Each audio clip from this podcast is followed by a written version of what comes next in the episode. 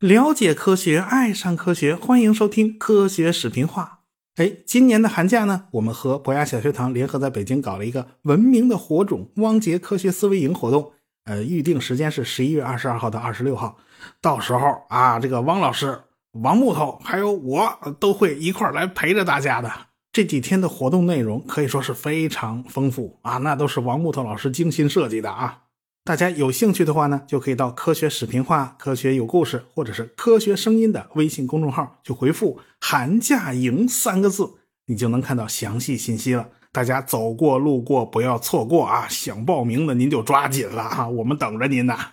咱们书接上文呢，上一次我们讲到了企业号核动力航空母舰在一九六一年的十一月二十五号正式进入了美国海军服役，这是当时世界上最大最大的一艘军舰了。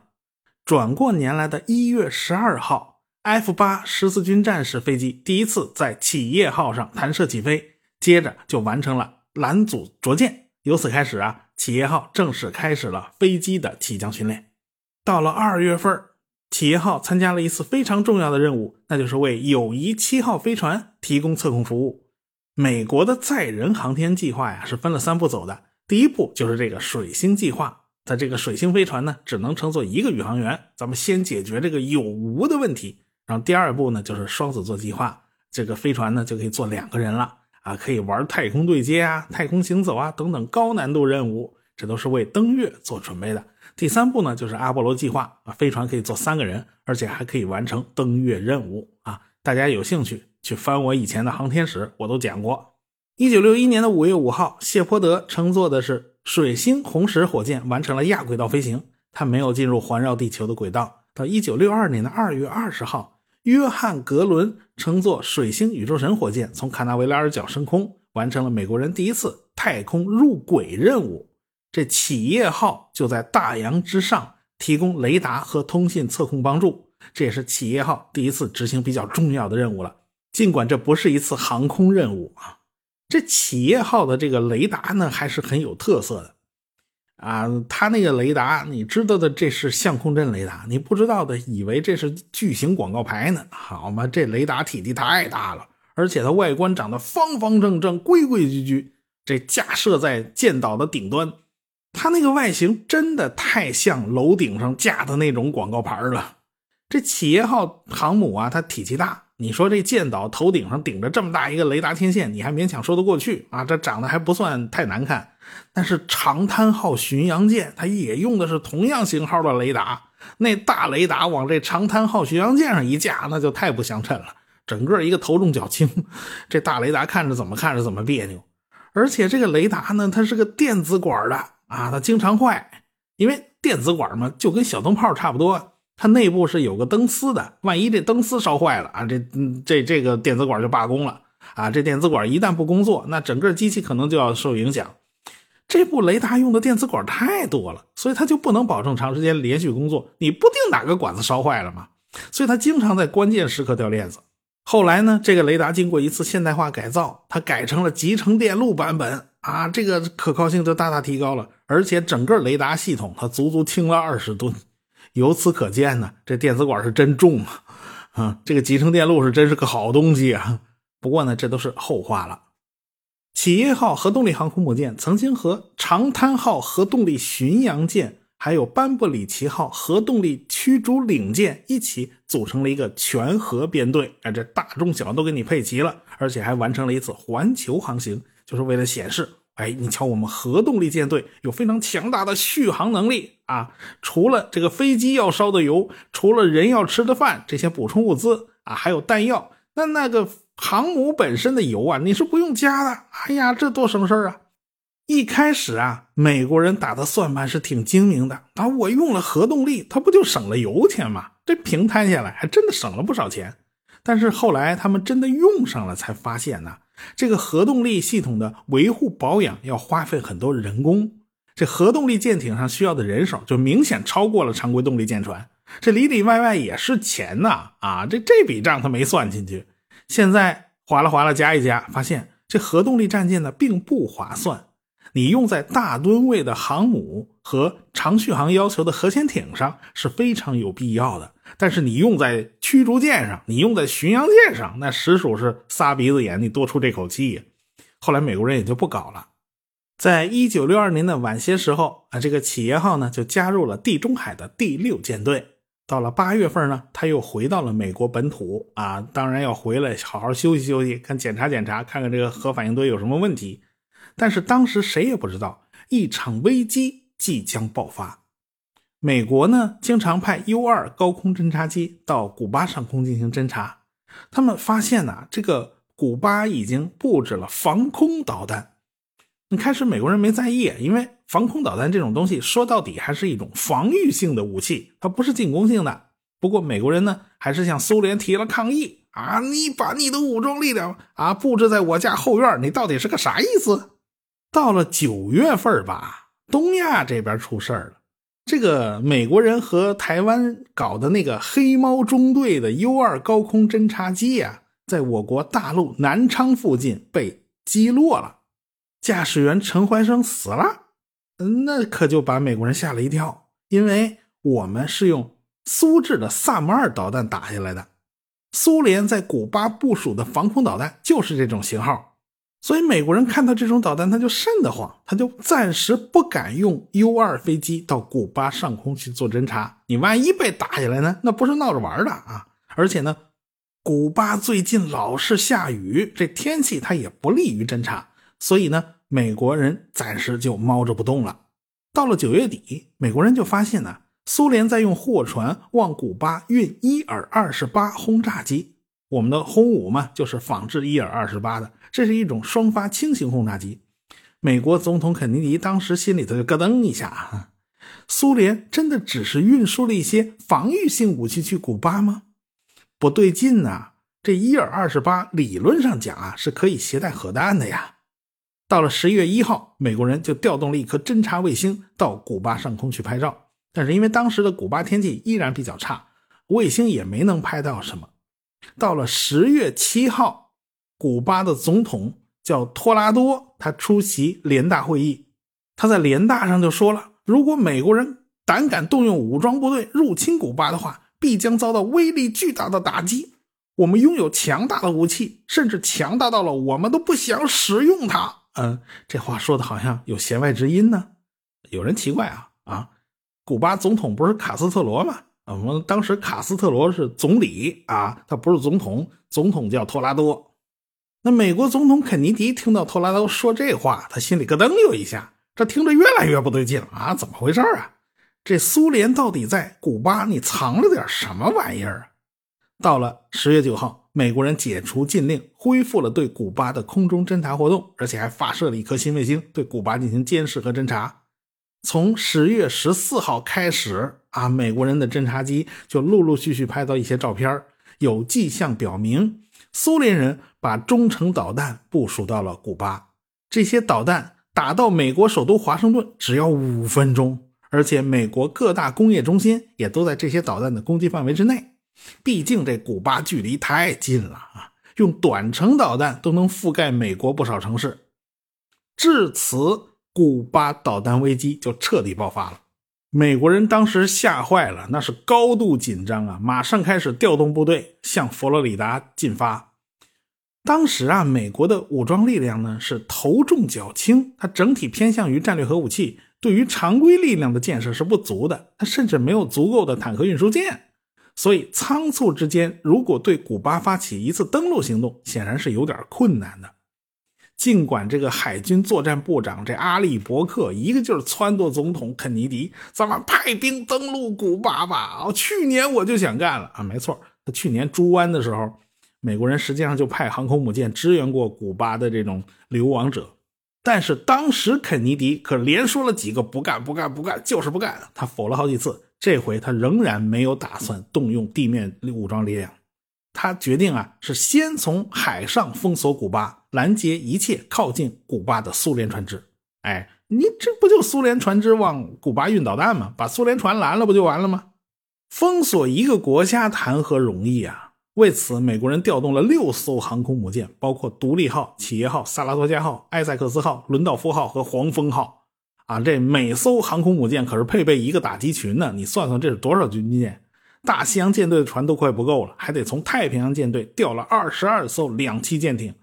除了这种常规大甲板的航空母舰，美国人还调动了全狮号、冲绳号、塞提斯湾号、硫磺岛号直升机航空母舰，这船上都带着大批陆战队员呢。万一真的说要在古巴登陆，这些人就得坐着直升飞机往前冲啊，他们是执行机降作战任务的。总而言之，美国人动用了大批作战舰艇，再加上其他的各种辅助船只，前前后后动用了好几百艘船。啊，苏联是靠普通商船把飞机和导弹运到古巴的，苏联没有能够为这些船舶提供远洋的护航啊，所以面对美国人的封锁，他们一点办法都没有。苏联人呢，还是派了一些潜艇去大西洋活动的，结果被那个美国的反潜力量发现，被美国人逼出水面。其实呢，这些潜艇上是带着核鱼雷呢啊。真要逼急眼，我打一颗出去，那那就世界大战了。好在当时，哎，苏联这些船员脑子冷静啊，宁可丢点面子，也别把这事儿搞成世界大战，那玩意儿不划算。说白了，这就是一场胆小鬼游戏，咱们就看谁先眨眼，看谁先盯不住。最后呢，还是赫鲁晓夫盯不住了，他下令把这些船全都招回去了。后来呢，苏联从古巴撤走了进攻性的战略核武器。古巴导弹危机呢也就算告一段落了。作为交换，美国人后来呢也从土耳其悄悄撤走了短程导弹。只不过这件事呢是是偷偷摸摸干的，他没有大肆声张，所以外界也不知道。看上去好像是苏联人输了，其实苏联人多多少少还是捞到点实惠的啊，他也不算全输。后来呢，苏联解体了嘛，他们的绝密档案也就解密了。当时苏联已经在古巴部署了三个短程导弹团，有二十四座 R 十二 中程导弹发射器，一共是四十二枚导弹，装备了三十六个核弹头。这些导弹的射程呢是两千公里，足够打到华盛顿和纽约。呃，在这些导弹的覆盖之下啊，有九千二百万美国人。每个导弹的弹头爆炸威力是一百万吨 T N T 当量，是广岛原子弹的七十一倍。另外他们还有十二座 R 二十四 中程导弹发射器，有二十四枚导弹，每枚的射程是三千七百公里，可以覆盖 百分之九十 的美国城市。核弹头的威力是一百万到八百万当量。只不过呢，这些导弹因为美国人的封锁，它没有完全部署到位、呃、有一部分被拦下来了。这还没算苏联在古巴部署的战术核武器。所以美国人真的要敢在古巴登陆，那他们会遭到什么样的命运，那可就真的不好说了。肯尼迪时代的那个国防部长叫麦克纳马拉，以后我们还会多次提到这个人。他在这件事情过去很久以后看到了这些材料，吓得是倒抽一口凉气啊！天哪，当时是离核大战最近的一刻。那有人可能会问啊，那苏联在古巴部署这些个导弹武器也不是一天两天了，这起码得好几个月，为什么美国人的侦察就没有早点发现苏联人在古巴部署核武器呢？因为部署在古巴的这些武器和部署在苏联本土的武器，它完全不是一风格，它 style 它不一样。在苏联本土啊，这战略武器都是有专门的储存设施的，这些设施还是比较好辨认的。另外呢，苏联人总是戒备森严，那毕竟的核弹头、原子弹都不是闹着玩的。但是这些条件在古巴它都不具备，在古巴根本就没有专门储存核弹头的设施，那装导弹的木头箱子就这么大大方方的在露天堆着啊，只有一名卫兵站岗，所以美国人从照片上看来看去也不觉得这是一个能放战略核武器的地方，所以苏联导弹已经在古巴部署了好长时间了，才被美国人发现，弄得美国人猝不及防。所以美国人就此下决心呢，我们一定要建立更完善的侦察系统啊！我们的 U 二 飞机要到处多飞啊！当然这事儿弄得苏联也很狼狈嘛，毕竟那潜水艇被人家逼出水面，那脸上是很难看的。那谁叫你没有远洋舰队呢？谁叫你没有航空母舰呢？这不就体现出常规军事力量的作用了吗？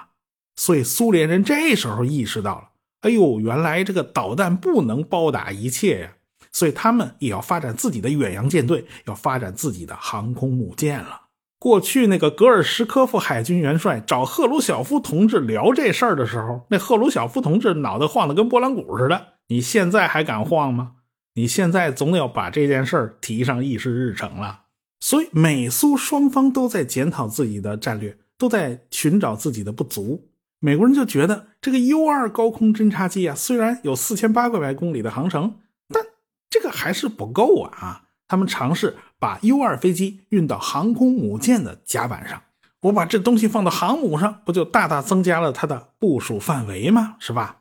？U 二 这种飞机啊，理论上它就是一个喷气式滑翔机啊，它有个巨大的细长的机翼，所以它的起飞速度很低，它甚至不需要弹射器就足以从航空母舰上起飞。这洛克希德的试飞员啊，甚至只用了三分之一的飞行甲板，它就起飞了。你飞起来是不费事儿啊，你降下去可就麻烦了，因为它那个机翼尺寸实在太大了。啊，它降落的时候总是怕磕磕碰碰啊，你必须把这甲板给清空了，不能有其他飞机啊。而且这架飞机啊，它是自行车式起落架，什么意思？就是机身上一前一后两装了两排轮子，就跟那自行车差不多。它起飞的时候呢，因为机翼太长了，它两端甚至都有点下垂，它必须在机翼两端装两个小轮子拖着。这飞起来以后呢，这俩小轮子就扔了。在降落的时候，它就只能靠机身前后两个轮子来着舰，那就跟骑自行车差不多。这样这样着舰的话，那左右晃荡啊，它不太稳当，经常在着陆的瞬间，它就像皮球一样从甲板上弹起来了，这样就没办法在航母上着陆。所以呢，洛克希德的工程师就对飞机做了改装，加了着舰钩，咱得挂着那拦阻索才行啊。到了一九六四年，美国人终于可以驾驶 U 二 侦察机降落在航空母舰上，费了老鼻子劲了。至于最开始是在哪艘船上降落的，现在已经不可考了，因为好多那个资料是保密的。有可能是在小鹰号航空母舰上，也可能呢是在企业号上。这飞机降落的时候受了伤，这鼻子撞甲板上了，这飞机的空速管算是完蛋了。不过呢，这些都是小伤，它比较容易修理，几天以后就修好了。那美国海军费了这么半天劲，你终于让这 U 二 侦察机上了航空母舰了，你总得让它派上用场啊啊！但是这项技术真是不太实用，你要想让这个活宝从航母上起飞降落，你就得把那个航母甲板清空了，最好别有什么东西，它严重影响了航空母舰的飞行调度。所以呢， U 二 从头到尾在航母上起飞执行侦察任务，它只有一次，那就是去监视法国在法属波利尼西亚群岛的核试验。美国人根据 U 二 这次采集的数据，就断定法国人在一年之内就能准备就绪，全面生产核武器，他们的核技术已经成熟了。当然了， U 二 这种飞机虽然尺寸很大，机翼很长，但是它的重量却不是很大，因为这还不是降落在航空母舰上的最大的飞机。最大的飞机是C 一三零 大力神。在一九六三年的秋天，美国人就让一架 K C 一三零 F 在弗莱斯特号航空母舰上进行了一系列的评估飞行。这飞机啊，就从航母上空一次又一次的飞过去，一次比一次靠近，而且呢还多次在弗莱斯特号航空母舰上触舰起飞，就像打水漂一样，这轮子在航空母舰上一沾，啪蹦起来就飞了。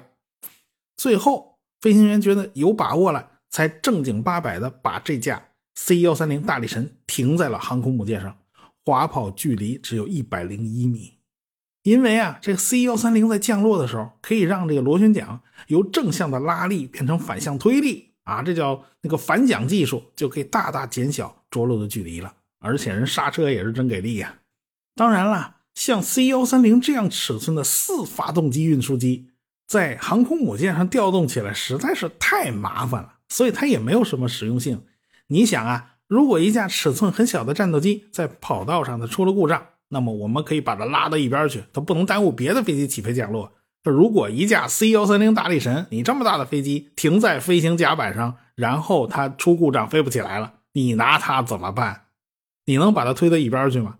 这根本不行啊，航母甲板上根本就没有它周转的空间，你只能一狠心把它推到水里不要了。所以啊，咱别找这麻烦，这种飞机你最好还是别往航母甲板上放。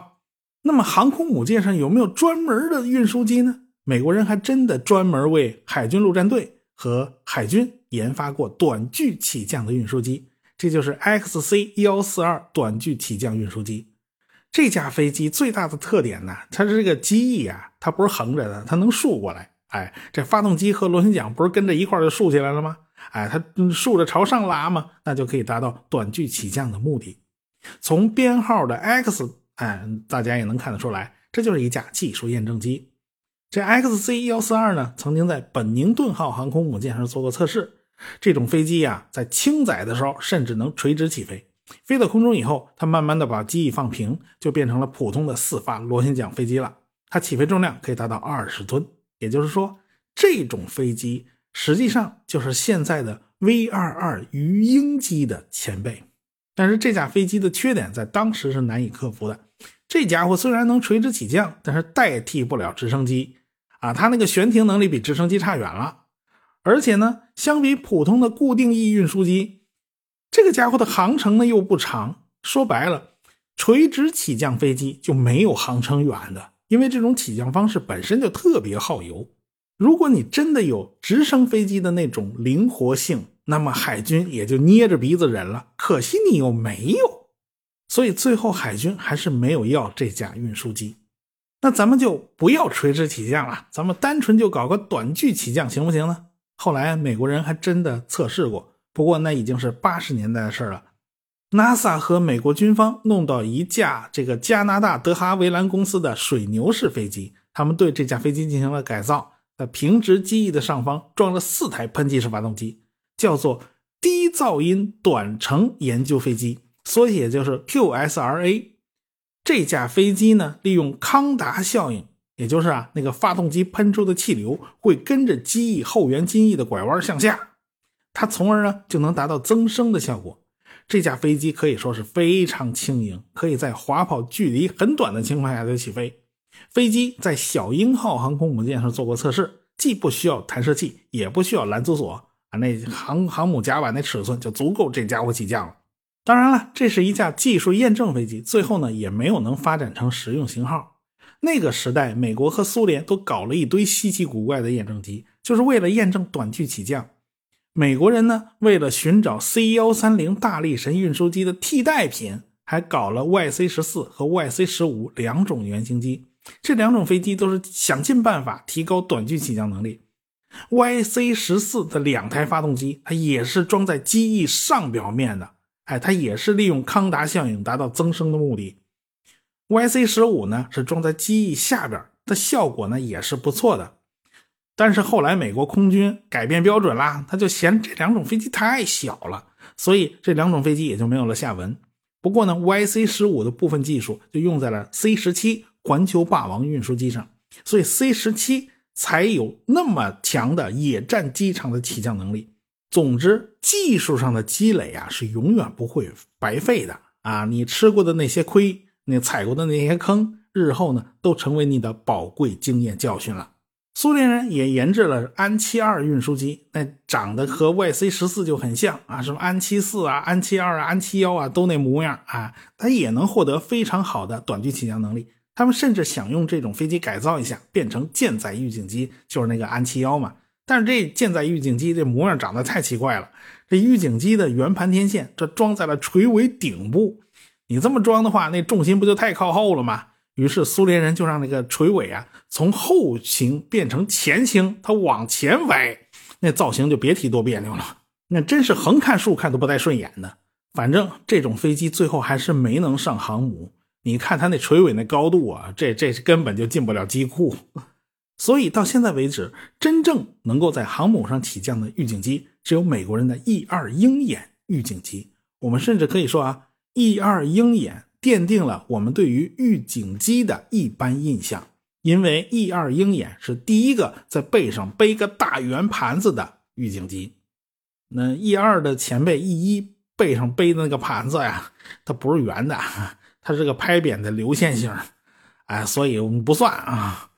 但我们也很难想象啊，这样一架优秀的预警机竟然诞生在了五十年代末六十年代初，到现在划拉划拉已经六十年历史了。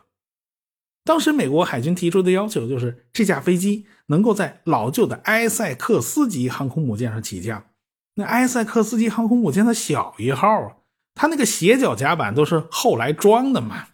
那么 E 二 这架飞机的尺寸你肯定不能做大了，大了你塞不进机库啊。格鲁门公司的设计师简直是头疼坏了，